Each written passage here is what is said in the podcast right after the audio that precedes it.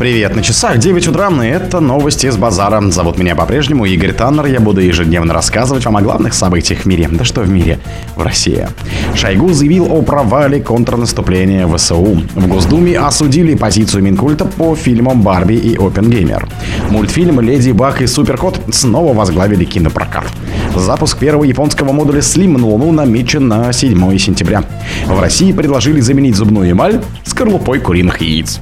В России пройдет Международный научный форум по редактированию генома. Спонсор подкаста Глаз Бога. Глаз Бога это самый подробный и удобный бот пробива людей, их соцсетей и автомобилей в Телеграме.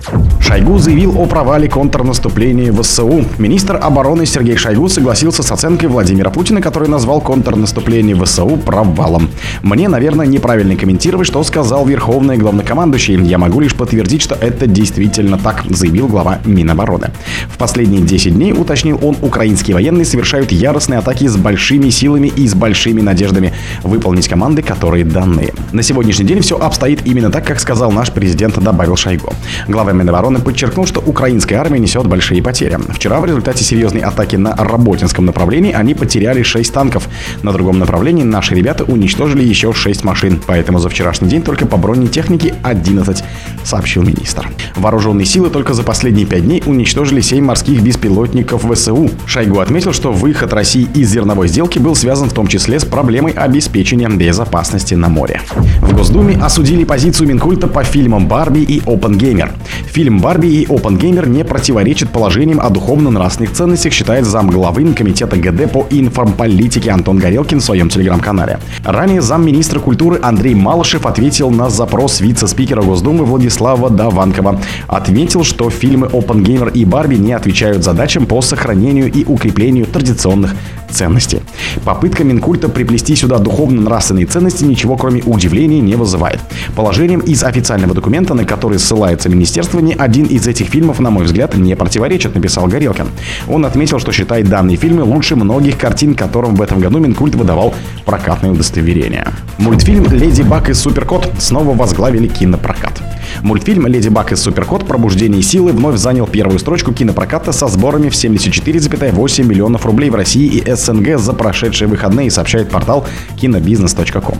Мультфильм появился в российском прокате 17 августа. По сюжету картины героиня Маринет и ее одноклассник Адриан – обычные ученики французской школы. Однако, когда над городом нависает опасность, Маринет превращается в супергероиню Леди Баг, а Адриан – в суперкота. Ниже в рейтинге расположился фильм «Баба Яга спасает мир» с Людмилой Артемьевой в главной роли со сборами в 38,3 миллиона рублей. Запуск первого японского модуля Slim на Луну намечен на 7 сентября. Запуск первого японского лунного модуля Slim назначен на 7 сентября. Об этом на сайте сообщила компания Mitsubishi Heavy Industries, которая ведет разработку проекта вместе с японским аэрокосмическим агентством JAXA.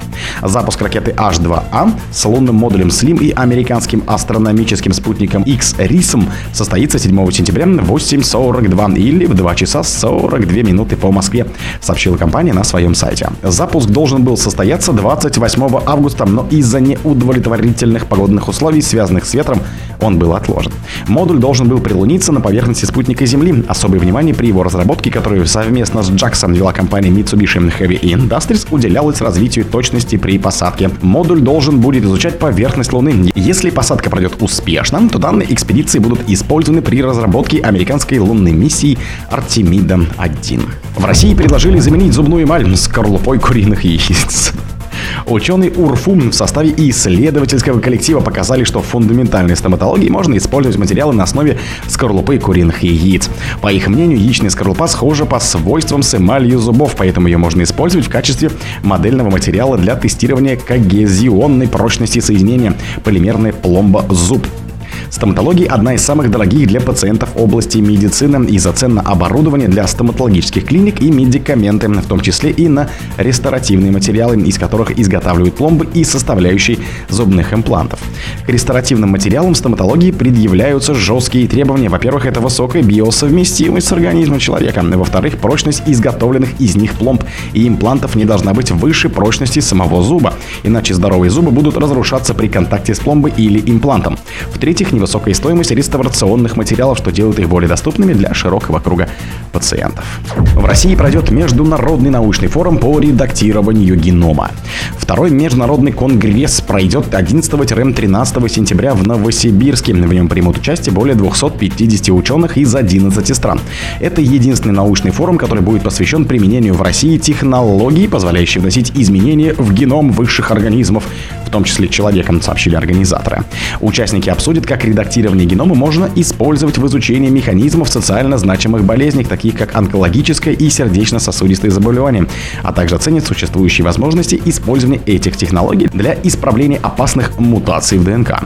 Как отметил председатель оргкомитета Конгресса профессор Суран Закиян, за последние 20-30 лет в области молекулярной и клеточной биологии произошли по-настоящему революционные перемены. Для нас это стало вызовом, мы его приняли и организуем этот конгресс как площадку, где ведущие ученые обсудят научные достижения последних лет, добавил профессор. По его словам, в программе мероприятия много докладов молодых ученых по разным научным направлениям, связанным с редактированием генома. О других событиях, но в это же время не пропустите. На микрофона был Игорь Таннер. Пока.